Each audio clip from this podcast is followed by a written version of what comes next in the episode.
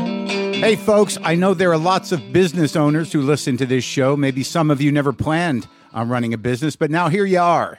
One thing you've always got to keep in mind is how much you're spending on your operating costs. That's one of the first things we had to keep in mind with WTF. And with things costing more today than they did when we started, you want to keep your expenses down. To reduce costs and headaches, be smart and use NetSuite by Oracle, bringing accounting, financial management, inventory, and HR into one platform and one source of truth. Reduce IT costs, cut the costs of maintaining multiple systems, improve efficiency by bringing all your major business processes into one platform, slashing manual tasks and errors. By popular demand, NetSuite has extended its one of a kind flexible financing program for a few more weeks. Head to netsuite.com slash WTF for more. That's netsuite, N E T S U I T E dot com slash WTF. Lock the gate!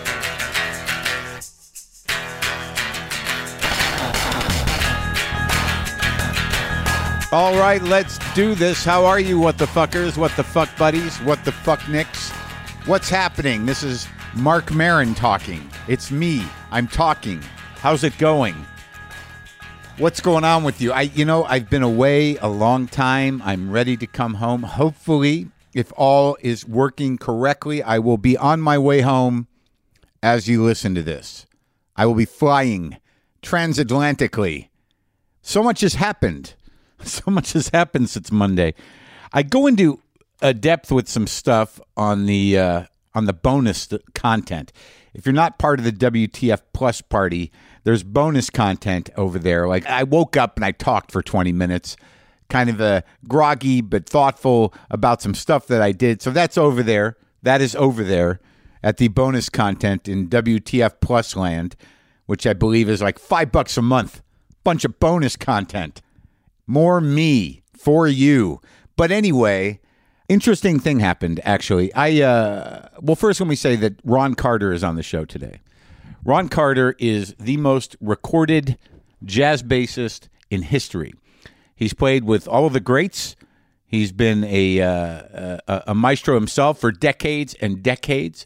He was with uh, Miles Davis's second great quintet, many solo records. I had to I had to do sort of a deep dive myself because as much as I love jazz, I still can't wrap my brain around the expanse of jazz but he's the subject of the new documentary Ron Carter Finding the Right Notes, which is very I- I- informative and sort of puts him in to context and also gives him the rightful place he deserves as one of the architects of modern jazz and also sort of celebrates the expanse of his incredible talent and uh, and he's a, a great guy as well.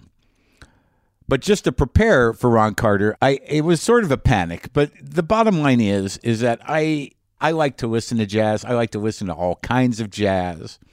But I'm no jazz scholar.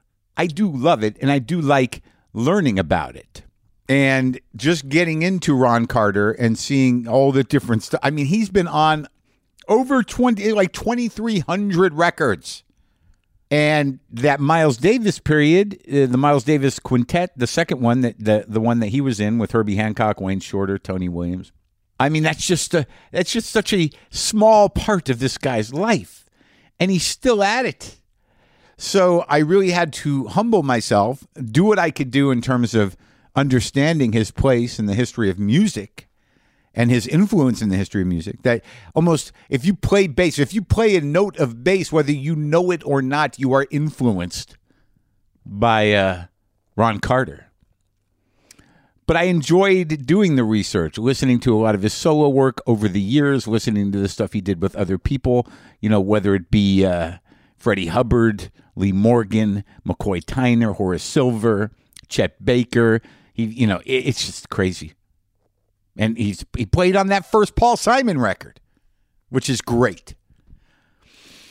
Roberta Flack's first record, I believe. Anyway, just getting into it, it was one of those things where you you not only appreciate an artist, but you know to really appreciate the bass, the subtleties and the depth, and you know what he did, how he opened up the portal and the the range of the instrument.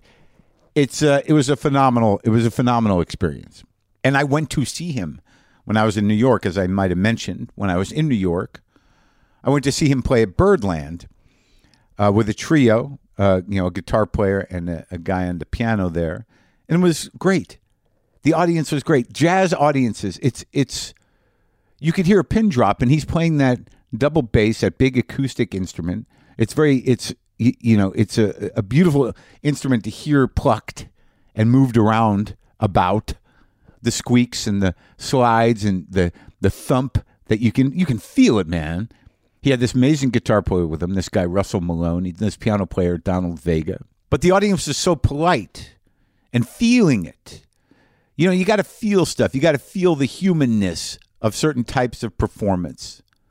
I don't know that we appreciate it in the age of arenas, in the age of uh, content providers, in the age of short attention spans, in the age of of hyper produced sound. It- to to really deal with the authentic thing of a guy sitting there playing bass in a trio at Birdland, mildly amplified. This sort of human enga- the human touch of jazz, especially of that instrument. It was just it was phenomenal. It was phenomenal to sit there and it was phenomenal to see him to see him do it. And I just have one of those brains that interfaces with that stuff. It's it's relaxing to me. But anyways, the nature of performing. I mean, I kind of like to talk about it a little bit. The nature of performing as a performer because I've seen I came to I came to Dublin and this is in reference to jazz and to anything that you know sort of you know requires you to pay attention to the actual human touch, to the human sound, to the human presence, to being engaged with that. I was in London at the Bloomsbury Theater. It was Sunday night. Now, look, whether you guys know me or not, or you know what I'm capable of or not as a comic, I've been doing this my entire life, really. My entire adult life, I've spent on a stage of one kind or another talking to people and I was in London, and it was at that Bloomsbury Theater, about 520 seats, and I'm doing the stand-up show, and stage right in the balcony there is a woman who's being uh, eh, drunky, talky, chatty, wants to talk to me. And within the first hour of the show I'm doing right now, you know, I kind of dealt with her politely, you know, tried to, got some laughs with her. Um, was not an asshole, which I, which I can be. I did not abuse her, uh, or, or give her that kind of attention, though she did want attention. And I was trying to diplomatically get her to ease out of it so I could, you know, kind of continue my show without coming down on her in a nasty way. Like, okay, I get it. You're a little drunk. You want some attention. Fine. So I can do that because I'm a professional comedian. And I know that within the comedy experience, everyone knows that happens. And it does. I can deal with it. But an interesting thing happened because there is a point in the show that I'm doing now where I talk eh, comedically and in a funny way about my experience with grief and with uh, Lynn Shelton's passing. But there is a shift in tone to it. And I'm conscious of it that I need to show up with a certain amount of eh, openness or vulnerability. I, I don't know what it is, but there there there is a weight to carrying the ideas of grief, you know, onto a comedy stage, and I'm aware of it. I don't want to trivialize it, so I have to enter it whole and not really that guarded. So when I started that section of the show after diplomatically shutting up the woman, in the balcony, you know, I started that section and I mentioned, you know, Lynn's passing, and that woman whistled. And I said, Are you fucking kidding me? Why you're whistling at this moment? You have to go. And she says, No, I'm a fan of the sort of trust. I, I'm, I'm like, You have to go. You have to go now because I want to do this material and I don't want you here. You have to go. And she's like, all right, well, blah, blah, blah, blah." and and they were she was gone. They they left, uh, supported by the venue, and I had to re-engage back into this situation. I was, you know, it was fucking profoundly disappointing and aggravating that lack of ability to behave like a fucking audience member, like a person who respects a person who's performing. After y- you know, I fucking met her halfway and you know and honestly it it was just it wasn't shocking but it was just it was kind of surprising A- and i didn't want to destroy the tenor of the performance and i did want to do the material but i needed to get back to it so i i had them removed and when they were gone i re-entered the zone which is a, one of comedy in order to do the material i wanted to do um, not so much safely, but without worrying about being hijacked by profound insensitivity and just fucking shameless impoliteness in the context of a performance. And it stuck with me. It stuck with me because, you know, I've seen a couple of plays since I've been away. I told you I saw that Eureka Day uh, in London. But then I went to see this other show here in Ireland. Like I got to Ireland and I went to it's weird how we kind of get into into patterns and you know whether they're based on memory or what. I, the last time I was here I was with Lynn Shelton, you know, on our way up to the North Country where we you know spent a couple of weeks. You know, it was a, a pretty amazing trip and uh, you know, so it's it, it is an emotional return in, in some ways, and, and a sad one. There's an absence to it. My point is, I get off the plane. There's a restaurant I go to. I go to this cornucopia place, which is this kind of a like you know old school uh, kind of hippie vegetarian that I enjoy. And I just didn't, you know, I I just wanted to do things. I didn't want to get stuck just hanging around this one or two blocks of Grafton Street. There are places I go to buy tweeds. I had to stop myself from buying you know, hats or sweaters, things I won't wear or will wear once. I did buy a kit, a hat at the Tweed place that I usually go to. So there's just stops I have here, but I, I made sure that, like, you know, I, I just looked around to see what was happening. And there was a play going on at the Abbey Theater, which is, you know, the, it's like a historic joint, a historic venue. And the play that was there was based on a book I knew nothing about but I was like, I'm going to go. It looked heavy. It was called The Solar Bones. It was starring this guy, Stanley Townsend. I didn't know who did it. Adapted by Michael West. I didn't know the book. Directed by someone uh, named Lynn Parker. But it looked heavy. It looked intense. And I was just sort of on a theater jag. So I bought tickets to that without knowing anything about it. And then when I got to my hotel room, somebody from Dublin said Angel Olsen was playing at the venue that I'll be playing at. And I was like, holy shit. So I remember, you know, Sharon Von Etten opened for Angel Olsen. So I text Sharon Von Etten in the States to text Angel or Angel's tour manager. And she texted from the States the tour manager to get me two seats. I only needed one uh, at the venue that I'm performing at, at Vicker Street. And I went to see Angel Olsen. Thank you, Sharon.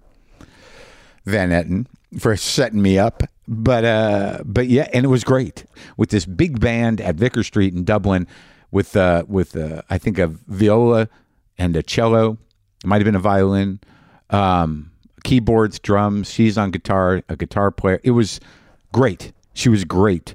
Sat through. I, I watched the whole thing.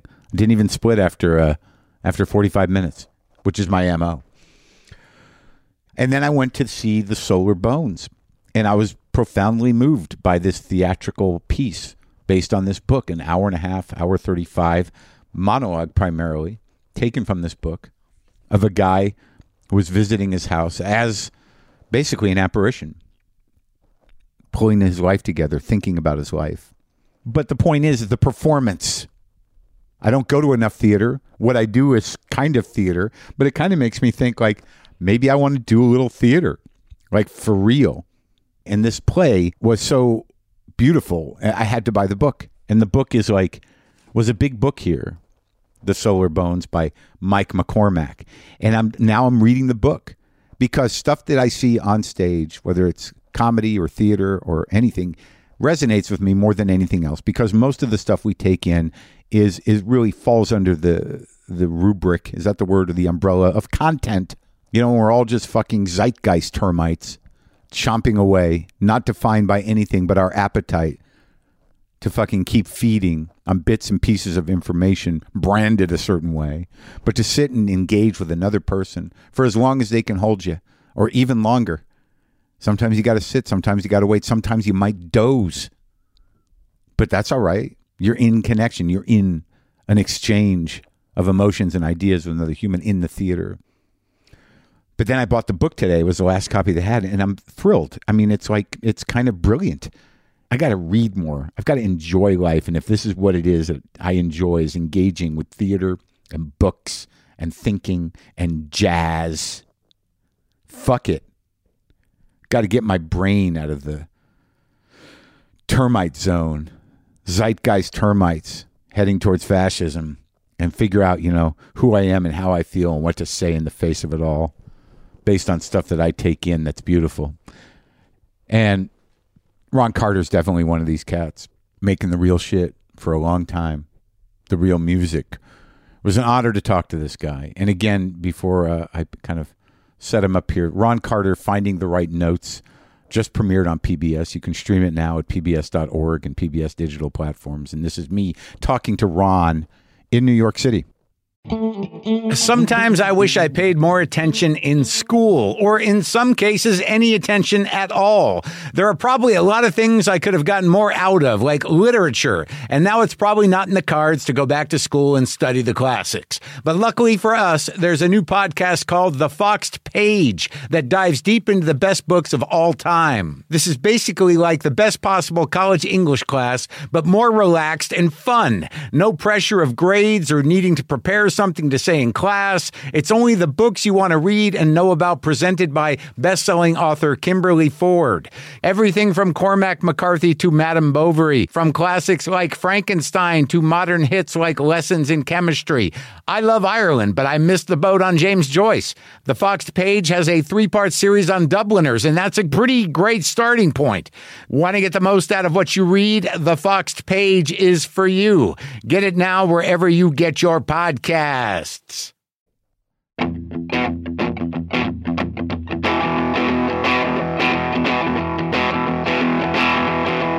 I, uh, I'm very uh, honored and uh, in awe to speak to you. I will say that R- right at the onset there. You know, I was at the show last night. So, I mean, qu- a quick question about about that show, or Okay. just about like watching you live for the first time for me. Now, you know, do you come away like this morning with? Uh, do you do, did you have moments that you remember today? Yes, You did. yes. You know what? What my I I generally talk not so much, and as I've gotten to be a band leader, I've talked more and more just to retain. And as the audience gets physically closer and closer, Yeah. it's kind of necessary to have a verbal contact with them. Do that? I do know some words. Yeah. Yeah. I just don't go blue doo doo doo doo. No, no. I got I got a vocabulary. Yeah. Yeah. And I have a friend who said, uh, Ron Maestro, the audience is coming back to live again. Yeah. And the people who come to see you, they want to hear you. They want Yeah. to hear your voice. Right. yeah. And They want to talk. They want to hear you verbalize feelings. Yeah. Yeah. You know, and, and so I decided to do a little more introduction to the songs. Sure. A little lighthearted humor that it's just not just all grim. Yeah. You know, there's, there's some there's some happiness up here, which Yeah. makes it easy Yeah. to play this music. Yeah. And so I've come up with a little, few things that kind of engage them. Yeah. And the New York audience love that stuff. Yeah. Yeah. Sure. You know, I said that the other day, uh, if- I got three quick questions, and here's number two. And, and all the New, York, New York gets that, man. Yeah. Yeah. Right. Yeah. But it helps them get in my pocket. Right. Sure. Yeah. And I want that verbal connection to tie them into my thought process as I planned the program two days ago. Uh huh. So you do it that quick. Oh, yeah. Yeah. Yeah. You know, and when I have them, it makes planning the program easier. And also, like, I, I think that there's something I notice about watching jazz and about uh, the experience of it. There, I, there's always something interesting to me going all the way back where, you know, when someone's soloing and and everyone else just literally hanging around smoking a cigarette almost right I, i've noticed it well i think i've literally seen that waiting thing and there's a uh, not a politeness but there's a respect in the in the jazz room that that seems a little austere right so i think that when you talk and, and open and open your heart just a little bit. It brings people into a different space. Mm-hmm. The respects get d- deeper in a way. Well, I know i- i- if I can just go back a minute, uh, one of the reasons that when I do a solo piece, I want the band on the bandstand. I want the audience to see the musicians are completely engaged in what this solo person is playing. Yeah. They're not on their iPad. They haven't gone to the bar. Yeah, they are yeah, doing yeah. whatever thing to do. They, haven't- they haven't disappeared. And once the musician leaves the bandstand, people's focus is on him leaving Right. not necessarily what's going on as he's leaving. Sure. And once I get them to the bands to be involved with the band playing, the audience responds to that. I say, man, I don't know what that guy's going to do by himself, but these other guys, they want to watch. Yeah. I want that. Yeah. Everyone was connected. I want them to be up on the bandstand emotionally. Yeah. And once I get them to see, in this case, Russell Malone and Don Vega enjoying or being pleased or being amazed at or questioning how I do that or what music I'm trying to do, they're already, already they're already there, man. Yeah. Yeah. Yeah. You yeah, know, yeah. And, and the image of the TV where they have the musicians puffing on cigarettes or wha- whatever, that's just for TV. That's just for that this separate audience. yeah. We're playing with people who breathe just like us. Sure. Yeah. I'm trying to find their breathing rhythm more or less to help them help me find things to do that makes them hold that breath. yeah. Well, I noticed. I noticed. It's when- great, man. Yeah, yeah. And when you're playing, like I was, I was wondering that last night. Like, do you are you aware of how you're breathing and when oh yeah, you breathe? yes, man. I, that's a, that's a sentence. I got a sentence going. Yeah, yeah. These are my commas, my Right. my exclamation points, and my questions, or, or my. I sometimes I just kind of just scrape the bass. I I just go frustrated. I can't figure out what these notes are coming Yeah, out. yeah. they see that, Right. and I'm breathing just like they're breathing. Yeah. Yeah. Here we go. And when I let it go, you hear this. yeah, yeah, and like, uh, but but like in terms of what I, I was br- bringing up, like about last night, was there a point of departure where you know because I've heard you speak about this, and I, and I I speak about it in in some of what I do when I do comedy that you know once you lay down the foundation of what you're doing, right, which is essential, Mm-hmm, Yeah. structure, foundation, and Form. form, then you know then you can take off a little bit, Yeah. and and that's where you don't know what's going to happen. Absolutely. Well, well, you, you have an idea because you're planning for. There's a context. Yes. Yeah, Yeah. Right. Okay. So, but you know, it's like a gift. Yes. Right? Yeah. I'm afraid I, that I'm afraid to accept sometimes. Why? Because you can't understand. it? yes. Hmm. And I don't want to. I don't want to know too much more than what I do. Right. You know, one of the hard things about teaching, Mark, for me, is students would ask very, very important questions. That's their job, Yeah. Right. and m- my job is to respond as best I can. Yeah. At that moment, to answer that specific question. Right. But sometimes those questions are so penetrating. Yeah. and and and uh, so uh, a- a- amazingly naive Yeah. that they're very powerful. Sure. And to answer those questions, it makes me think about well, how do I do that, Yeah. and why do I do that? Yeah. Mark, I love the mystery of not knowing that, You can't explain that moment. but they ask. I know. Right. And I got to find a way to have them understand that that's okay. I don't have an answer either, but I try to do it every night. But that's that's like- why I go to work every night. Man. That's but that's like the fleeting gift of it. Yes, of course. A- And, they, and and and once they see that, they come back tomorrow night. Yeah. you gonna do it again? Yeah. Who knows? It's called a fan club. Yeah. yeah. They're waiting. They're, they're you're like an astronaut. They want to Yes. see if you get to space. That's correct. Yeah, but like, because when it happens to me, like sometimes you know in that moment that that's i- if if it wasn't recorded, the, oh, oh, the only witnesses I have is me and them. And, I it- love that. I- me I- too. you know, you know, once it's gone, Yeah. it's not really gone. yeah, It's just gone that they can't reproduce it tomorrow. That's right, right. But it's been released. Yeah, absolutely. Yeah. So di- is that how you sort of? I, I was trying to think about from from the beginning. So you you know you've been on you know two thousand two hundred summer records. Yeah. And And si- I- and six. and six. okay. and I have to s- I have to assume on some level this is uh, an ongoing conversation. Yes. that you have to that in in eh, that this is not just like this is my work or this is you know this record or that record this is one continuous movement through my life, Yes. through the music, through my Yes. expression, My and, and experiences. it's all out there. Yes, yes. So going back, like to where when you grew up, when the moment that you decided that the music was going to be for you, do you remember that? Uh, you remember it as a calling? Well, you know, let, let's not go back that far. Yeah. I'm celebrating my 85th birthday this year. Yeah. So you asked me to subtract a whole lot of years. Yeah. Having said, if you can go back, uh, just an, an example was 1963 ish or so. Wait a minute. Well, yeah, that's a good example. Yeah. Yeah. yeah. I was on the I was on the with a group. I was, I was playing music with a bunch of guys. And part of the song had some tags at the end of the song. They just kind of keep playing the same e, eight bars over and over and over and over. You know. Yeah. And, and at some point, I heard some different notes. Yeah. I heard some different changes. And this, uh, some guys in the band, uh, they didn't think that was okay. Yeah. They had another view of, you know, one six one six four five one. Yeah. They were they were happy with that. Right. Mark, I was no longer happy with that. I knew I knew what that was. I had already done that Right. on, on that record or on that gig. Sure. But I'm hearing another concept here. So wait a minute, there must be another way to find a set of notes that makes not just the music feel different, but makes the band feel different. Yeah. And then you, you chased it. Yeah, a- and, and I was doing that, and these guys were reluctant. And, and it got to the point, man, where we were ready to go outside about this thing, man. I mean, Oh yeah. literally, Oh, yeah. I said, down, wait a minute. Yeah, And, and somebody said, guys, it's only a B flat fucking seven, okay? Just sit down with that stuff, you know? yeah, yeah, I said, no, man, it's important to under- have this guy understand that why would I allow myself to be just a palm tree and this guy gets all the desserts? No, I want to be I want to be in front of the palm tree for a change. Right. So So rhythmically, harmonically, all that stuff. yeah. And I was willing to go outside with this guy because it got down to that kind of personal level. Yeah.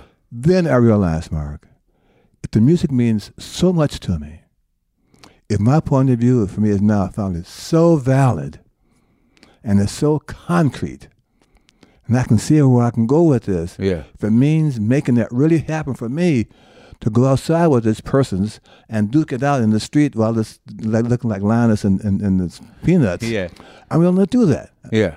I said, well, okay, well, if that's what I'm feeling, I got to work on what that is. Yeah, and you, you might as well work it out with a drummer Yeah. as opposed with your fists. Yes, yeah, or, or a stick, whatever, Or a, ba- a baseball. Because like I noticed, like even just you know, kind of getting trying to get up to speed, that the difference between you know, just for you, between like 1961, you know, with Eric Dolphy and Mm-hmm. 1969 with uh, you know Uptown Conversation, Mm-hmm. stylistically, is profound.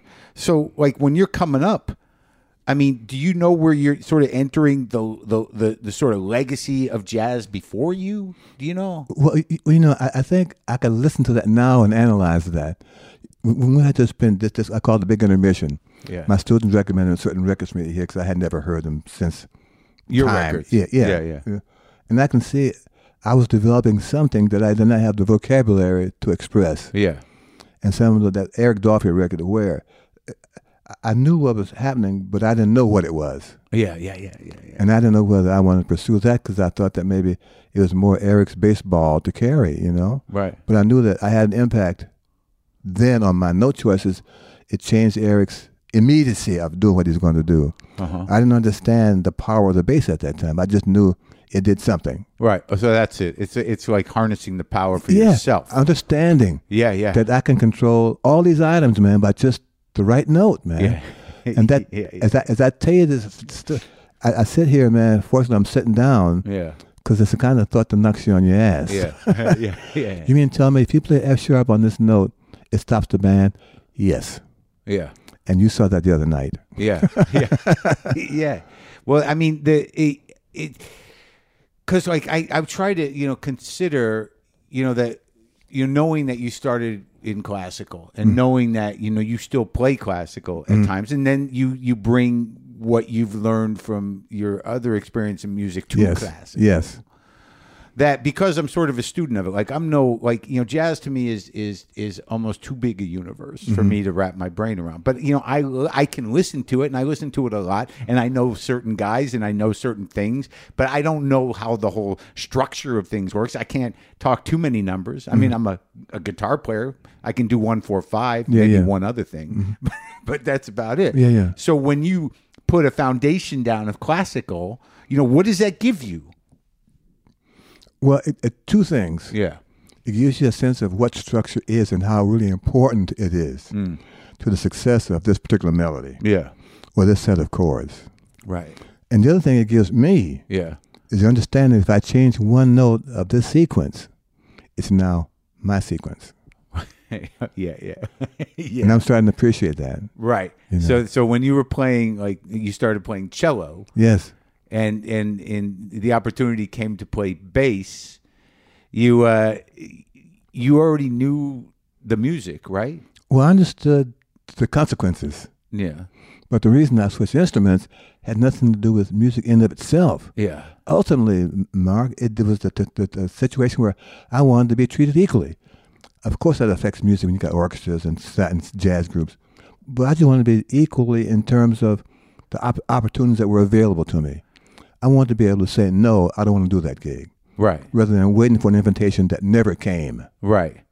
So so you know you found yourself pushed out, Yes, not, not be- wanted. not getting opportunities. Yeah, that's correct. But pri- not because of your talent, No. just no. because of race. Yes, absolutely. Yeah. So I mean, that's an interesting story in the doc. I liked it where you know uh, it was that there was they they lost their bass player and there were no other options. And Yes. You realize like, well, I can take that. I can do that. Absolutely. I was prepared. I practiced like everybody. I, I practiced X number of hours a day. I knew the library. I was getting some real skill. I was showing some real unique talent in, in interpreting the music. Yeah. I couldn't understand why that wasn't enough anymore. Yeah. You know, and, and uh, when the bass player graduated, I said, "Well, one from one leaves zero. I can fill that slot." And this wasn't in Manhattan. This was No, where, in, in, in New York City. Oh, it was in New it York was in City. um, Cass Tech, yeah, yeah, yeah. nineteen. let's see, Is it graduate school now? No, no, no. I was a f- senior in high school, man. Oh, it was high school, right? Uh, 1952. something Yeah, like- yeah, something like- yeah. yeah. So by the time you 54, get right? going with jazz, though, like like big band was kind of done, right? Uh, It's less less popular. By the time you got in, Yeah, right? yeah, yeah. So and you had a lot of cats that were coming out of big band, starting to do the the bop thing, right? Mm, Bird, Dizzy. Yeah, yeah. But they were in big bands back then, though. With Lester Young, right? Yeah, yeah, yeah. Coleman Hawkins. Right, right. Coleman Hawkins. yeah. You got to play with him, right? Yeah, man. It's called the Hawk Flies. Yeah, yeah. It was. You know, he came by my my apartment with this Chrysler 300 series, yeah, yeah. and he said, and uh, he rang my doorbell and said, "Mr. Carter." I said, "Oh man, why? Who was that?" And I go, listen, uh, I'm Coleman Hawkins, and we have this recording uh, within an hour from now. Can you come to the date with me? He's got in the car, and we'll do about the Rudy Van Gelders. Yeah, Yeah. In Jersey? I made this record with Tommy Flanagan and, Yeah. and uh, Eddie Lockjaw Davis. It- I said, man, I'm if heaven's better than this, send me a brochure. yeah. I can't and that's the way it kind of went sometimes. huh? yeah, I can't believe this. I can't believe that I'm here because these guys no other choices. Right. And who was your first gig with? The first big gig was Chico Hamilton. And he came out of that, right? Yeah, Like Count Basie and some other stuff. absolutely, from California style. Yeah. And what's the difference? California and New York. I think it's the gr- the aggressiveness of the music. In New and York. players. Yeah, they they just go, go hell bent. Wherever Right, it is, right. let's just play loud and fast. You and got get it hold going. people here. In in, in in California it's fewer people. Well, you And got, a the, little you got laid the back. palm trees and, And and, the and- and ocean. It's, it's a great environment, Yeah. but New York has another edge to it, and and that's and, and seem to the those edge players always edge toward New York. Yeah, yeah. Who was the drummer in that one? Uh, Chico was a drum- drummer in that band, but uh, Charlie Persip was a band recording band. And Oh yeah, right, He right. came out of Dizzy Gillespie's band. Okay. So the big band was still flourishing, but on a different level. Uh, the, most studios in New York had, had bands, big bands. Yeah. I miss those days. I, Yeah. I wanted to hear how the arrangements work and, kind of what kind of sound did they get. You know, can I be in the band with 16 guys and have the bass player be as imp- as, imp- as necessary Yeah. as the band leader or the piano player in those bands? Well, starting next week, Yeah, you're doing I got it, a huh? 16 piece band. I call it my 16 piece quartet. Yeah. And in this band, it's the top of the cream of the crop in New York. Yeah. I'm looking forward to directing, literally, these, six, these 15 guys into the way I think they should play this music. Interesting. So And man, it's going to be great, man. yeah, it's got to be great. So, but you've you've but over the years you've done different versions of big band. Yeah. uh, Right. yeah. And, and, you know, I, I, I just never stopped to understand what I was doing. And that's back to our earlier question. Hmm.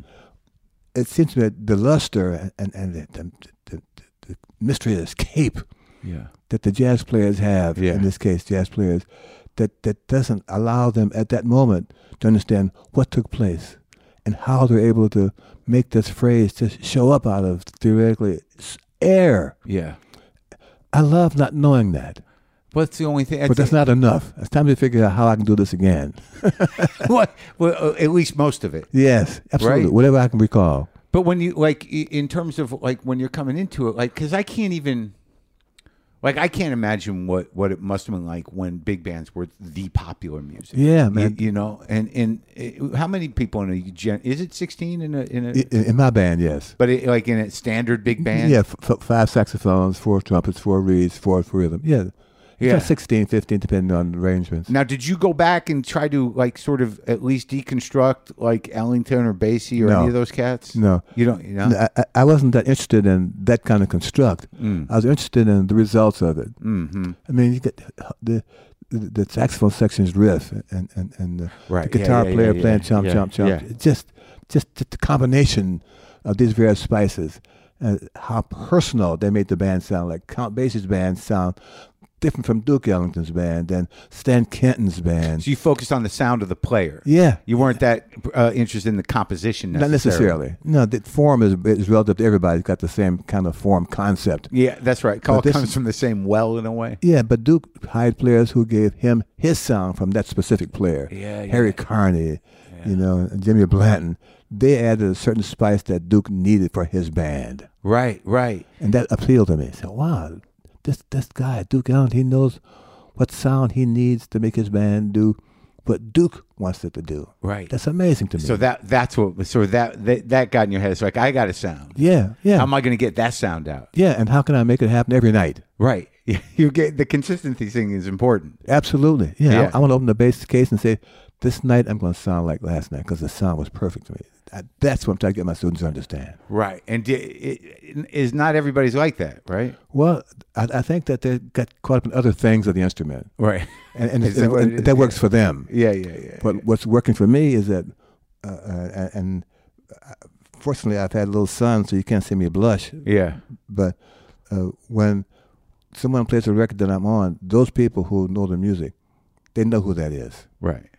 They know your sound. and I'm in a work- second. and I now worked for that since back then. yeah. You know, and I'm working on that as we speak from last night's concert.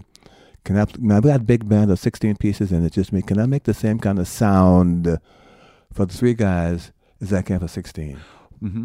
Well, yeah. I mean, do you think you can? Absolutely. Come on, check me out. Well, that's what interesting is also about about this about tone. You know of, It's, the, of per- it's personal, right Oh, man. of the instrument itself. Yes, Right. And, and your hands and Yeah. what kind of strings you have and Right. what consistency you bring to the instrument. It's the same thing night in and night out. So the instrument, in this case, bass resolves and sounds based on what you make it do But your bass, that bass that you have now, for is 60 years. 60 years, Yeah. and the strings you use the same strings all the time. well, they've, they've evolved over the years. That's new ma- Then they material. get But- better, but right. basically, yeah. But you know, but the feel of it, that you know, every little scratch and I sound. like that feeling. Mm-hmm. and I think that what's interesting for me about about jazz in that, like you guys, you know, you do like nine records a day. You know, something. It's just the, the amount of of recording. Playing, too. But yeah. that's it. The playing. yeah. But but there's something about the the rawness of jazz production, certainly early on. Sure. Mm-hmm. Where you're not you're not you're not screwing with it. You know, you want to get the pure sound. Absolutely. So you're looking for spaces that give you the pure sound. Yes. And and that's why, you know, I imagine that you have you know like Van Gelder, it was Magic Place. Yes, to praise him. yeah. Magic Place. yeah. Why? Well, he understood how to record the instrument. Mm. You know, I would go out to Rudy's in the early 60s on Saturdays. Yeah. We'd spend three or four hours really wondering how do I record the bass? Yeah. How best can I record it?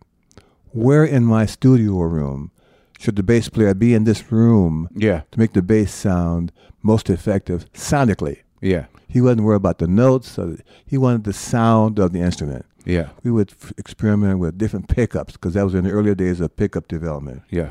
He had all these microphones and So he put a pickup on the instrument Yeah. as opposed to a mic on it? yes, yeah, we did all that on and Uh-huh. Oh, sure, off. sure. Oh, Microphone two feet away, four feet away. so you really this kind of working it out. microphone. Yeah, Yeah. find what areas. Yeah, yeah. wh- What's the, what's the plane of Yeah, sound? yeah, yeah. And we would spend like three or three hours for about four or five months just figuring out where in this room with this gear would the bass sound best. Right.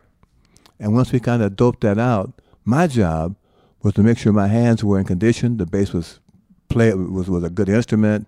Yeah. I remembered we got this sound by me doing X, Y, and Z. Mm-hmm. I must do the same X, Y, and Z for the sound of this record that we agree is what we want to hear Right. with Rudy tomorrow, Right. and then the following day, Yeah. and then the following day. Right. Here we are, in night it's 2022. I'm still doing that kind of concept. Well, I know. I, I noticed in the uh, in the doc, you know, when you were recording, they showed you in in a, in a booth doing that. I don't know who that who you were working with there, Mm-hmm.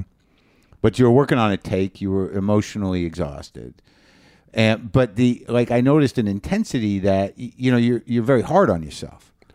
I expect uh, I expect me to deliver a certain level of performance, man. I get it, I get it, but i i it, it, do you ever like you, you know give yourself a break?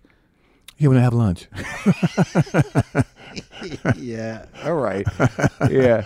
But so that sound that you were able to get, they, you know, it seems to me like, and, and I don't always understand tone, but like if I listen to the really early stuff where you're kind of figuring shit out, Mm-hmm. and then when you you act- you know everything starts to take shape, you know, the, the, the tone of the notes, your runs, Mm-hmm, Yeah, yeah. the sliding yeah. business. Yeah, yeah. I mean, do you remember those moments where you figured out how to slide into things and do that stuff? Well, I, I think the issue, uh, Mark, is it's not so much uh, doing it, Yeah. it's where does it belong in the music? Okay. Yeah. And my constant concern is am I doing it in the wrong tune? Is it the wrong set of chords? Now, How do you determine that stuff? Playing with the off the Do- artist, doing it and find out that it didn't work. I can Right. only hear so much isolated, just me. right? I got to play with you Mm-hmm. to find out did, did, did this slide affect him and is it in the wrong place? Is Yeah. it the wrong key? Is it Does too, it fit too the song? is it is it too gauche? Right. And is it too aggressive? What's that thing on the top that like that? It's, it's extension. It allows the bass to go down to like low C. Okay. Which And is the- can you pull on it too? And Yeah, yeah. Bend Which is it the up. first one. Yours is the first one. Yeah. You invented it. Well, some guy in Cincinnati invented it. He said, "Come, come try this out." I said, "Well, if I don't like it, we fix it. He said, "We can put it back the way it was." So I went down there, man, and Yeah. he put it on, and the rest is history. Yeah. I mean, I've never seen it It's called before. an extension. a lot of dudes use it now. Oh yeah, uh, uh, there's a clamp that l- opens it and closes to the open. I C. saw it. I Yeah. closes it on the fret on the first, first, first fret, basically. The nut. Yeah. And that on an open scene is that nice, nice sound. And but I think my friends tell me that that's the inspiration for electric bass players adding an extension to their instrument. Some of them have five strings. Yeah, Yeah. I, I got four is enough, man. yeah. I for talked me. to a Thundercat. You listen to Thundercat? Yeah, a, a fabulous guy, man. Yeah, nice Anthony- guy. Sweet Anthony guy. Jackson, Yeah. Steve Bailey, all those guys. They just played just out of this world, man. Well, so when you like, I noticed that there are guys that you've played a lot with, like I mean, like fifty records worth. Mm-hmm. Yeah, yeah. With, so I assume that these relationships, because you know, you're talking as as a, s- as a guy who who does his thing, focuses on the notes, you know, wants to show up and, and do the right notes for the right gig. But I have to assume that over time, even seeing you and uh, Herbie talk. You know, on in the doc on Zoom, like you, you've done like eighty records with him, Mm-hmm. one way or another. Yeah, yeah. So you must have uh, an evolving conversation with these guys that Yes. go way back. Yes. Like in, in terms of, of of drummers, you know, in terms like what well Tony Williams and the quintet, but then then there was other guys too that you played. The you know, great Grady Tate and and, and uh, So many. Connie Kay and Philly And- Joe Jones. Yeah. Right. So do you is there something that happens between you and all these different guys Yes. where you, what? 'Cause t- Two I think- I think Yeah. three, three things happen. I bring a love, a, a reputation Yeah. uh, uh, of being able to deliver whatever the delivery is. Yeah. Secondly, I understand that when I go to these projects, Yeah. I'll leave my ego at home and bring a spare set of ears so I can hear in stereo. I want to hear everything that these guys do, who I'm affecting what they do. Yeah. And the fourth thing, third thing is, is when I walk in the door of these studios, Mark, or these clubs, Yeah. those guys know that the level of music just went up 35% because I'm there. yeah. Yeah. And I can only get that respect by delivering each time the bass comes out of that case. Right. And that's what makes the drive in me with these responsibilities that I've accepted Right. be in the place that these various acts who are not jazz bands call me because they think that this person, me, can add a certain level of difference to their project that gives them that special spice that they think their project can only get if this guy is on it. You mean like you mean like uh, pop acts? Yeah. Like you know Paul Simon, Roberta, Yeah. Roberta Flack, Tribe Called Quest, yes. whoever. Yes. Because that that Paul Simon album is one of my favorite records. Yeah. And you're all over that thing. Yeah. And what amazes me, they have other choices, man. Sure, man. And I, I, I, I, I never worried about why they picked me. Yeah. I just got a job to do. Can I make this guy appreciate that he made the right choice by doing what I think is going to make him really sound better because I'm standing there. Right, but you know that about yourself. Yes. You're not saying like, well, I, I, I No, hope no. I can give them the sound they want. No, no, no. You're Uh, just saying like, you know, I hope I can, that that what I do fits this thing, Thank you very much. right? yeah. So when do you start like, you know, just in terms of evolving, you know, the form, you know, jazz in and of itself. Yeah. right? Because you know you're you're an architect of modern jazz, right? So when does that? When do you feel that shift starting to happen? Because you you're recording that that solo record is like your second or third solo at the the Uptown Conversation, but but like how it, it seems to me that jazz, although reflecting the times it, it's of, still floats above the time. Mm-hmm. Like it's its own different zone. But there's all these things going on within the music. Yes. you know, certainly in in the in mid '60s. Mm-hmm. So who like. You know, I, I know you play with Miles, but I also know you play with Freddie Hubbard a ton and Lee Morgan, who I love. And Art Farmer. Yeah. And Chet Baker. Chet Baker, that's a, a whole other thing, right? Yeah, yes. But this is all moving the music forward. Yes. Yes. So, which conversations with which guys, you know, were did you find the most provocative to you? Well, you know, I, I think that's an easy question to answer that I never really answer Yeah, because that implies that the names I don't mention who affected sure, I my- get it. Yeah, yeah, sure. that the, that the other guys were lesser influential on me. Right. And that's not the case at all. So I have to find, I have to learn, I've learned a, a better way to answer that is that each of those trumpet players, for example, Yeah. Art, Chet, Miles, Yeah. Freddie, Yeah. you know, uh, Ernie Royal, Snooky Young, the big band guys Uh-huh. Yeah, I played yeah, with, you know, yeah. Emmett Berry. Yeah, Each one of those guys were a teacher. right. And my job is to understand what the classwork is. What is it though with a trumpet player? Because I don't know. I don't play jazz. You know, It- like, it's, just, it- well, it, it's, it's a lot of factors physically with those guys and lips and chops and stuff Sure. like that. But I think they all have a certain need to know if they don't play, who will pick up that slot? yeah, yeah, and, and Clark Terry, for example. Yeah. You know, who's the guy who they can hire that if he doesn't play for three notes, can make his three notes not missed? right. And I've been able to find out what note I can play. Sometimes silence though, right? Yes, yeah. I can determine that with, You're with the this guy. guy. Yeah, that's Right. right. That's right. I'm the person who who turns a knob, Right. turns the knob. Yeah, Yeah, yeah. yeah. And, and certain guys respond quicker than Don Ellis. Yeah. he kind of like played outside all the time, but He's it's, a big band guy too, right? yeah, he's out in Cal. He's out in California. After Yeah. Uh-huh. he left New York, got that record called uh, "How Time Flies" with Jackie Bayard and Charlie Persip, uh, '62.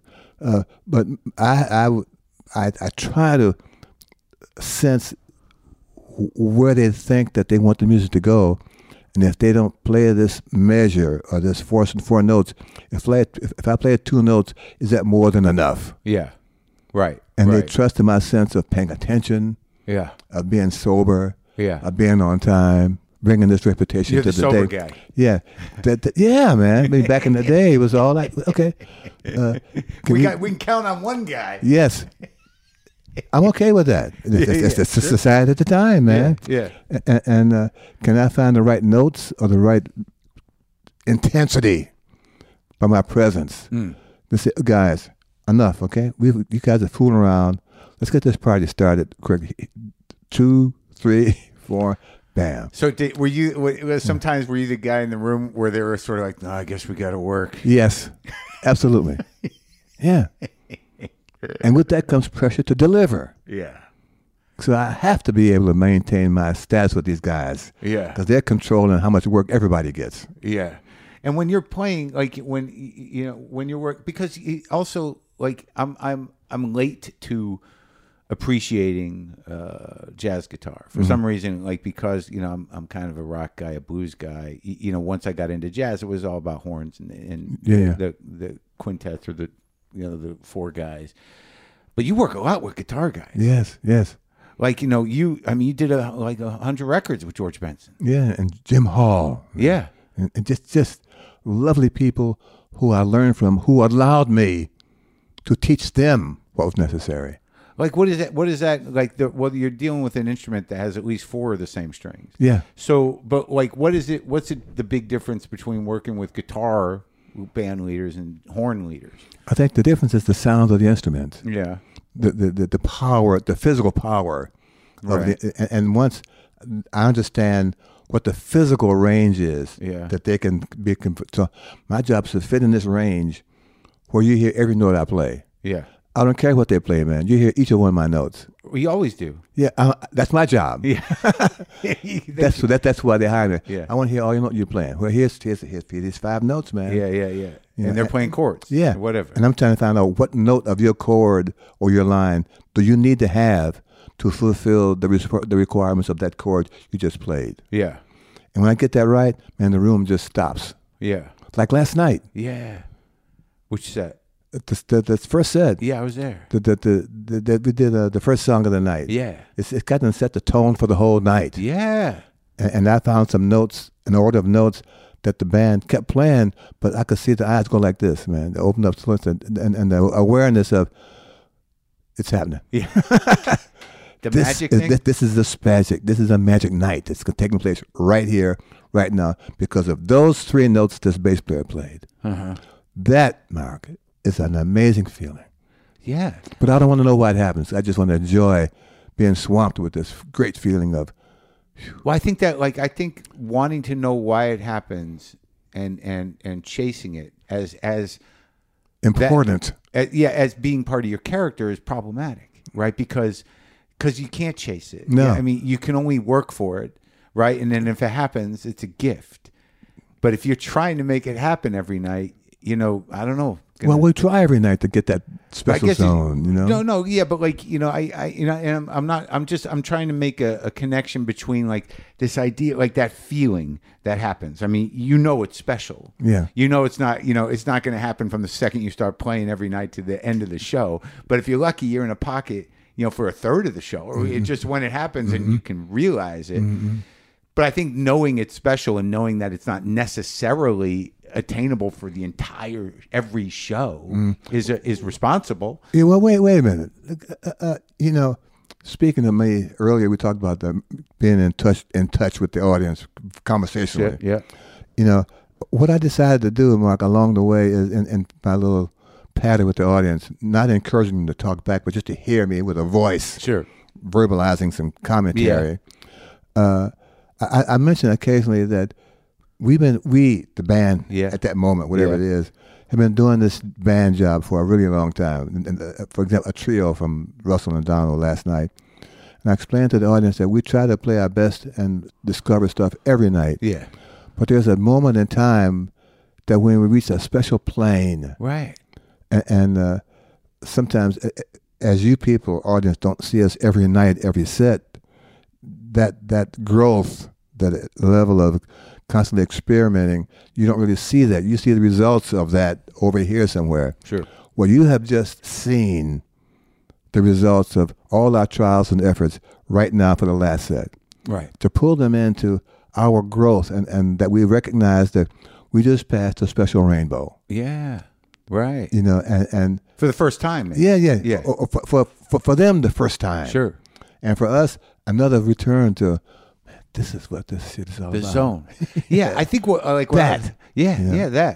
Well, I mean, I think what I was getting at in in sort of a roundabout way was like you know in dealing with the fact that you approach this you know you know practically you know responsibly soberly and and you're putting that work in like that and you're and you're grounded in that way you're foundational in that you know you're you're responsible Yeah. and you're not you know high because it feels to me that like w- in any business whether it's comedy or jazz or something else that the same thing that drives dudes to stay high to get to a place uh, is is is a lack of accepting that the special place comes when you earn it and and you're trying to sort of make it happen to be in a different zone and it, and it kills you Okay, well, you know, just to uh, kind of go back, I, I'm I don't want the audience, your listeners, Yeah. to feel that I'm necessarily uh, uh, combining or, or saying that the, the, the drug scene or the the, the need for a narcotic assistance is what this music is all about, and that my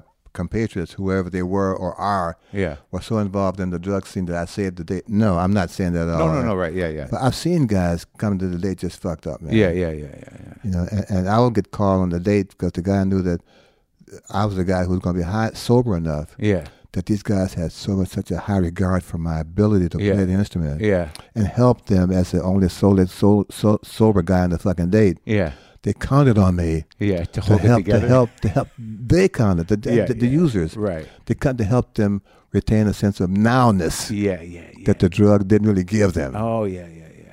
Yeah. You know, And you didn't you don't like doing those dates. Or you did. I do because I got better, man. I got, I got, I was even more big responsible. big responsibility. Yes, I'm carrying the weight of all gotta these carry bad- these guys. These guys are big motherfuckers, man. They play great, man. Right. And I'm the only bass player in the band. Yeah, well, let's yeah. get this mother. Yeah, let's okay, go. let's stop this I'll sucker. hold- off. I'll- yes, I'll hold it together. Yes. yeah. Yeah, yeah, yeah. I said, well, man, when he walks in the door, man, the, the value of the date goes up 45 percent because he's wa- he's here. Yeah, yeah, yeah. That yeah. and that helps me get to wherever I am when when they Right. experience It's it. like a, it's like extra training. You yeah, Yeah, gotta work yeah. extra hard. yeah, it's like and you- and o- you other can- homework. Right. And you can listen like you probably know there's certain records where you're like, you know, if Please. I wasn't if I wasn't there. Please, yeah. that's- we don't want to go that far back. man. Yeah, yeah, yeah. There's, there's some. I could tell you some stories at another time. Yeah. Uh, that- Yeah. that's just all you could do. Wow. Right? Like, yeah. how do we even get a record out of that? Hello.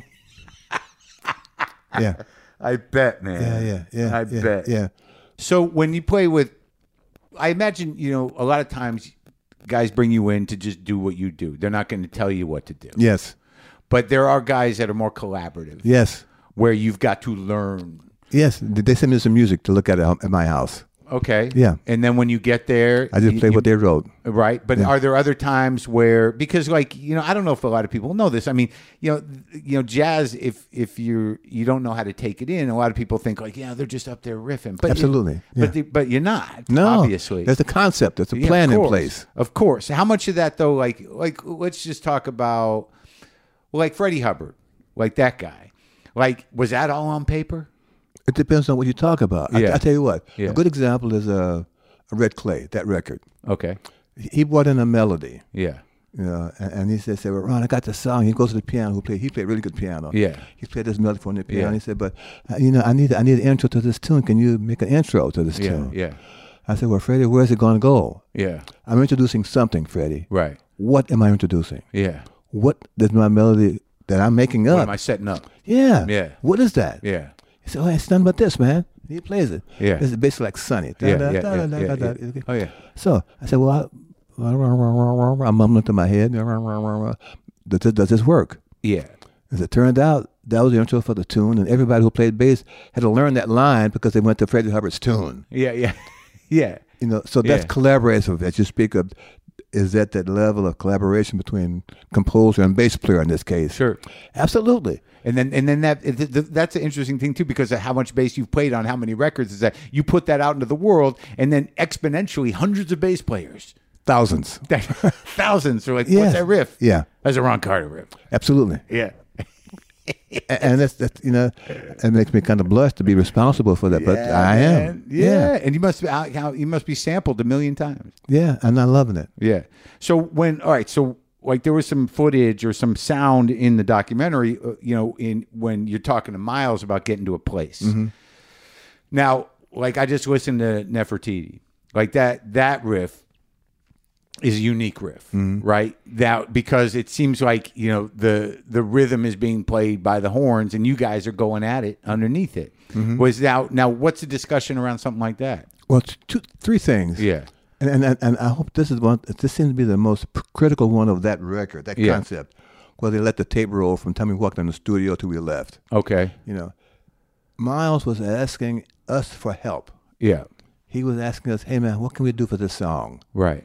uh, my point is that he was open to suggestions from the band members Was that not common with Well, him? no one knew that. Oh, no yeah. one. He thought he was the almighty prince, Yeah. and he would go into the date and just play what he played. Right. I'm this this this pre-recording conversation. Yeah. It shows how open he was. Yeah. To asking for help from the other four guys in the band. Yeah. On how this particular song Nefertiti Yeah. would be successful musically. Right. Okay. It's an amazing view of him. And Yeah. I'm sorry people slept on that because they got this view of Miles being whatever he is. He's an independent guy of everything. No, Miles could he looked be? to us for help, How could he be? If he's changing like he's changing, then he can't do that. but about no it. one sees that. All they just see, Weird. all, else- all they see that he has changed on his own. No. But that particular CD of, Yeah. of, of, of, uh, information, it showed Miles asking Tony about a rhythm. Or Yeah, yeah. Herbie, how to revoice this chord. How can- Herbie, can you play this voicing like this? Or Wayne, Wayne, can Wayne help me with this? Or Yeah, whatever yeah, it is. yeah. He would say, or Ron, can you play this kind of rhythm? I said, well, Miles, it's a little bit awkward for this tempo if you could slow it down or whatever my comments were. He took them as another way to help his project, Uh huh. Nefertiti, be successful. Uh-huh. Huh. You know, Yeah. He was collaborative. he's asking for some help. Sure, man. Yeah. And the band who sees this giant asking them to help this project be successful, that raises their level of their presence Mm. Of course. and how important they are to the success of this music. Yeah, because they they Without they, him, they created without, it with this, him. without this music and helpers, Yeah. the boss has no help. That's right. But you probably work with guys that just you know say you know shut up, do this, you know do that, do this, and Well, if and- them you shut up, I don't talk to those guys. but but Yeah, you know yeah. there's no collaboration. Just Yeah. they're doing a job. And I don't mind that because that's part of the job. Right, You know? right. I did a project uh, last week where the, the, the singer s- sung for like three minutes on the track with a keyboard piano in the background. He wanted me Mm. Yeah. to add a bass part, bass line to his song. Yeah. I said, well, send me the lead sheet for the melody. Yeah. And, and send me uh, you singing, and I'll help you with a, a project, uh, my bass line that will Yeah. kind of fill it out for you. Yeah. So I gave him two or three versions of this track, and Yeah. he was thrilled that I could do that without being in the studio. I said, "Well, man, you sent me this three-minute track. Of course, it's easier now because I have all your choices already laid out for me. Right. I'm not, Yeah. I'm not waiting for you to decide. Yeah, I'm telling yeah. you, this is what I think works for this song." That's great. And the guy said, "Wow, man, how do you do that?" I, said, I don't know, but I like it. I've been doing it a long time. yeah, that too. you know. So with the uh, you know i- i- in, during the pandemic, it's it, it seemed like you were you were- you were probably more in touch with some cats than you were you Yeah. know, outside the pandemic. well, you know, we, it was easier because we were all not busy. Yeah, yeah, We all had at home twiddling our thumbs, you Yeah. know, waiting for something, waiting for it to be over. right. Yeah, and and sometimes people found things to do, others found nothing to do. But like, do you like? Are you like? Because I know you know when you work with dudes, you know, on wet on records or whatnot. It doesn't necessarily mean that you guys are, are buddies. But it seems like, uh, are you friends with Herbie? Do you? Oh, guys- absolutely. yeah, yeah, yeah. I'm friends with all those guys on those yeah. records, man. Oh, yeah, yeah. There's not one person who I made a record with who will have any kind of ill feelings. Yeah, yeah. No. It's all about trying to find the best note to make those guys Sure. miss me when I'm not there. Yeah, but you do you talk about you know stuff? Yeah, we have, we have a life. Yeah, yeah. And we share our life. Oh, now, Herbie good, talks good. about this. Uh, Oh, good. uh, Wayne talks about that. Yeah, yeah, You know, yeah. J.J. Johnson who talks about this. Sure, yeah, You know, yeah, yeah. Cedar Walton talks about this. Billy, they all have lives outside of this bandstand project. Sure. And now everyone's getting older. And because we understand the other life that we have, it's easy to put the stuff in place on the bandstand. Yeah. You, know, you, c- you can feel, I know this person from his day, days. Well, there's a hard weird days. thing. It's a depth to it. There's a depth to it. Like you know, even like you know, even in this, you know, the squeak of the, you know, with- even how you're holding a string. Yeah, as you get you know more wise, more deep, more older, that you know those things ring with an authenticity of what you are in that moment. I'm getting older and wiser. Yeah, you Yeah. seem like it. Yeah, man. And you're fortunate. You know, you got your head together, right? I'm loving every minute of try to get a chance to play one more, note- one more good note. Absolutely. And do you like? There, there was a kind of a, a, a touching moment, you know, where where like it, it resonated with me only because I, you know, I've heard it before in in in the way, eh, not in that way, but like where you wonder not uh, not about the future because of you know you per se, but like you know you need to keep working in order for the music to survive yes. that the responsibility of being one of the uh, you know architects of this music that's always struggled for survival. Yes. That there that as you get older, no matter how exhausted you get, that you feel that the responsibility is still on you. Abs- absolutely. Yes. That's You a know, heavy weight, man. it- it- the guy said, man, why do you keep doing this? I said, well, man, there's, somebody's got to keep carrying the fucking flag. right. And right now, one of those flag carriers is me. Still. And I don't mind sharing what I know that when I put the flag down, this guy's going to pick it or this gal's going to pick it up and take it somewhere else. You feel confident about that? Absolutely. Yeah, you see, ca- you see a, a whole new because it feels to me like there's there's always been a, a, a, a, a you know, a, a jazz world. Yeah, Mark, somewhere there's someone who's already developing my concept. Uh huh. He or she. Right. All I can do is keep playing a concept. Yeah. Probably in Japan. Okay, well, they're there too, man. man. Oh yeah. And they have wonderful players over there. Yeah. To, to take this note that I played and move it somewhere else, somewhere else in, in, in their spectrum of location of a song. Yeah.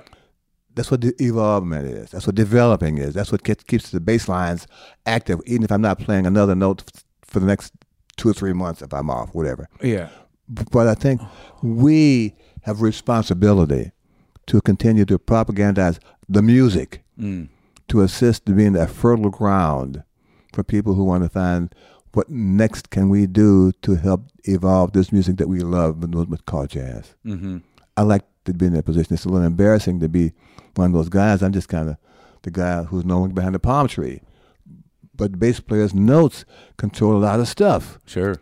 And, and once bass players understand that, Yeah. the development of the bass is going to keep getting way beyond my imagination. Yeah. Break, bring it on. Let me see how that, let me see what you guys did with it. Yeah. Great. Thank you very much. Yeah.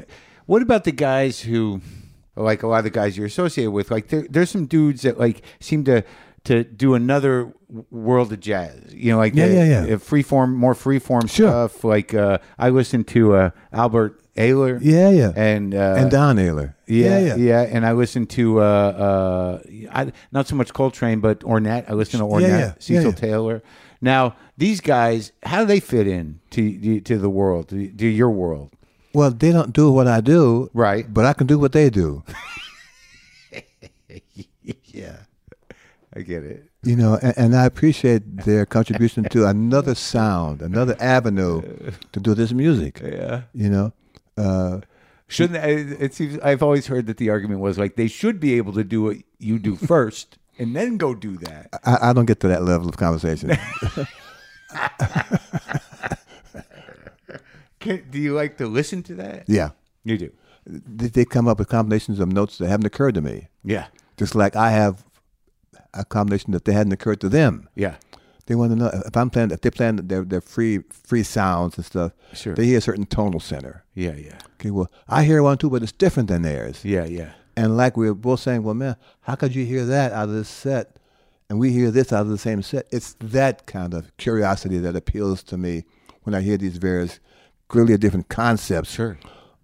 menu on, this, on the same menu. Yeah. You know, and, and I said, well, man, how come I need this spice for this sound, but you find that spice is better for you? Yeah. It amazes me that it works. Yeah. Right. A- a- Right. And, the jazz Right. community, the jazz music community, they're the last guys to complain about being different. They want to they want to do what they do, but they understand there's another area of availability to them. Right. And it, but it's interesting because that that i- in and of itself, the nature of that is it, it does not is not founded in the consistency that you create. That's right. I get it. Yeah. that you're getting you're going to find a note but you know they're going to go all over the place and you're going to be like what the hell is happening here and Yes. like, oh there's a note Yes. but with, with with what you do you're sort of like this is a good melody and they're like oh shit you know, That- right There's the one you yeah, need. yeah. right Yeah. oh I, But those guys play great. I love listening to like the William Parker, for example. Yeah. They had they do sounds of the bass that never occurred to me, man. yeah yeah yeah so Man, how the fuck did you hear that? yeah and does yeah and do you f- do you feed does it feed you in a way You Yes, think- because another level of seeing how the bass works, man. well let me ask you I like that kind of stuff. It's great. It's creativity. Uh, So the other, the, I guess, the last question really is like you know I heard I, I don't know, I think it was Miles quoted about this thing because it sort of changed my life about how I approach my dumb guitar and, and just how I approach things in general. Is the idea is that I don't remember who was talking about maybe it was maybe it was Herbie in that uh, documentary about Blue Note Mm-hmm. that Sophie Huber did. Where, where you know he like he hit the wrong note, and I guess Miles said, "Well, there is no wrong note. You just follow that note and, and, and support it somehow." Yeah, yeah, yeah. Is that just a jazz concept? No, I, I think what we, I, I can't answer for him. Right. My my response to that kind of concept Yeah. is that when I play a note that doesn't really fit Yeah. here, Right. X X Y Z, Right. maybe I should wait till ABC comes back and try it ABC. okay. I, I never put in the trash can. Right. There's right. a place for it. I just haven't found and, the what- same piece of music. do you Yeah. think? Okay. or maybe a different piece. Right. My curiosity for me is that it isn't that it's a wrong note; it's a right note in the wrong location. yeah. And my job is to find a better location for this great note. Right. Clearly, that's not it. But but is the note the note's always relative to something? Absolutely. Right. And, and the environment changes Right. e- e- every chorus. Yeah. The volume, the intensity, the intonation, yeah. the sounds. I learned a lot Hmm. just watching the documentary from what uh, you know. I, I it was in that the conversation you had with Batista. Yeah, that- yeah. that- John. uh, with John. Yeah, that uh, you know that the, the the bassist job is is is defined. You know, is, is there's harmony in that job, Yeah, yeah. and and there's a rhythm and and and timing. Yes, that's critical to that stuff. Right, but the harmony thing is really what defines the jazz bass in a way That- and that, that's correct. as a singular instrument. Yes, and I hope that bass players understand that.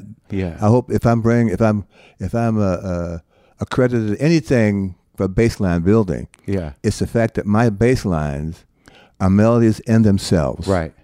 Right. And if you take everybody else on top, my bass line should sustain your interest. yeah. If bass players can understand that option that I'm trying to play every night, Yeah. the bass player take another step. And there's some good players who are waiting for something to do. Just do that. Just take that out. There you go. That's the advice. And how'd you pick these guys you're with now? 'Cause they follow my instructions.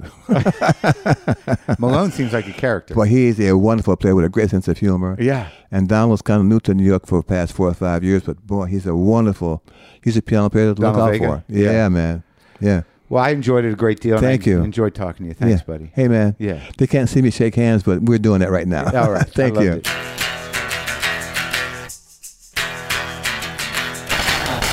There you go.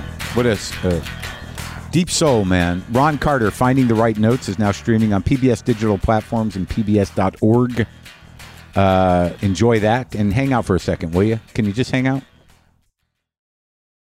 Something new we're going to start doing here in this part of the show. There are now hundreds of WTF episodes available for free, and we realize a lot of our listeners might not be aware of everything that's there. So we want to start highlighting some past episodes you can go check out right now in whatever podcast app you're using.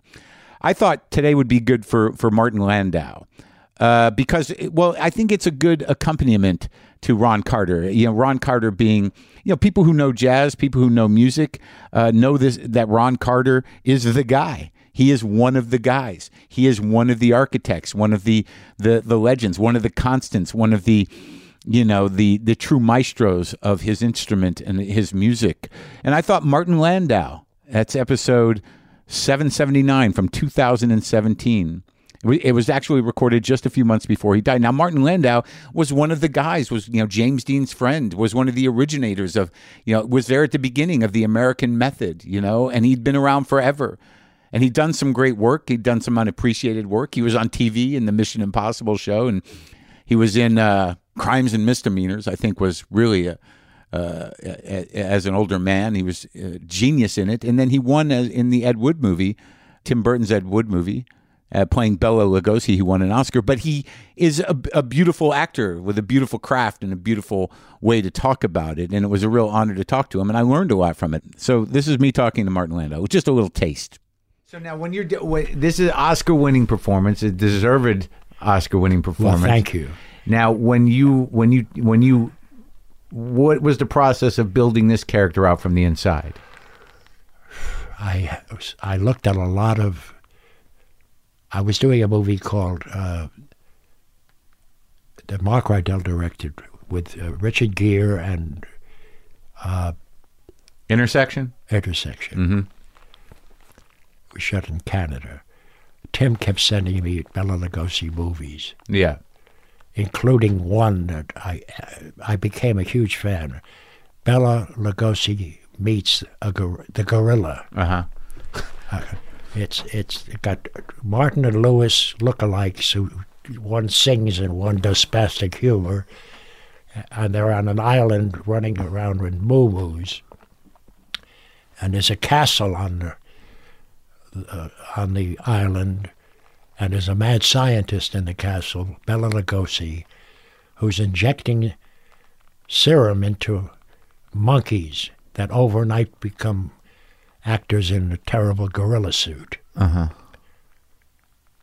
And it's called Bella Lugosi meets the Brooklyn Gorilla, and it's it makes Ed Wood's movies look like Gone with the Wind.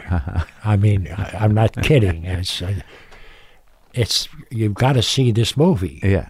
because Lugosi is working his ass off playing this part of this piece of trash. I, my heart went out to him. And I saw that in Vancouver when I was. And then I looked at a bunch of pictures, movies of him being interviewed when he was on top of his game, wearing t- a tennis sweater Yeah. and looking handsome. Yeah. And then I saw him coming out of the hospital after going to through rehab and just shaking hands with all the hospital staff. So yes, I'm going to start a film with Ed Wood, Wood again, you know, and stuff. And I became a huge fan. And I said to Tim, I said, if after five minutes they're saying Landau's doing a good job, we don't have a movie. They've got to believe I'm Bela Lugosi. And I'm going to break my ass getting there. And I did. Was there something? It seems to me that when you talk about it, that there was something as an actor Yes. that you identified. Well, a lot of things. Yeah, because this is an aging guy. He's got a morphine problem that he's in and out of, Yes, and and he's Of- washed up. completely. And you found empathy and sympathy and connection with him. Yes. Everything you're saying is what I would say too. Everything he said goes for me too. There you go. Again, that's from episode 779, and you can listen to that right now for free in any podcast app. If you want to listen to the archives completely ad free, sign up for WTF Plus. Just click the link in the episode description or go to WTFpod.com and click on the WTF Plus tab at the top of the page. Coming up this week, next week, it's next week, right? Today's Thursday. I'm in Oklahoma City at the Tower Theater on Wednesday, November 2nd, Dallas, Texas at the Majestic Theater on Thursday, November 3rd, San Antonio at the Tobin Center for the Performing Arts for two shows on Friday, November 4th and Houston at the Cullen Theater at Wortham Center on Saturday, November 5th. Then I'm in Long Beach, California at the Carpenter Performing Arts Center on Saturday, November 12th. Eugene, Oregon at the Holt Center for the Performing Arts on Friday, November 18th. And Bend, Oregon at the Tower Theater on Saturday, November 19th. In December, I'm in Asheville, North Carolina at the Orange Peel for two shows on Friday, December 2nd. And then Nashville, Tennessee, I'm at the James K. Polk Center on Saturday, December 3rd. And my HBO special taping is at Town Hall in New York City on Thursday, December 8th. Go to WTFpod.com slash tour for dates and ticket info. Uh, and now I, I'll, I'll leave you with some guitar from the vault from back in the day.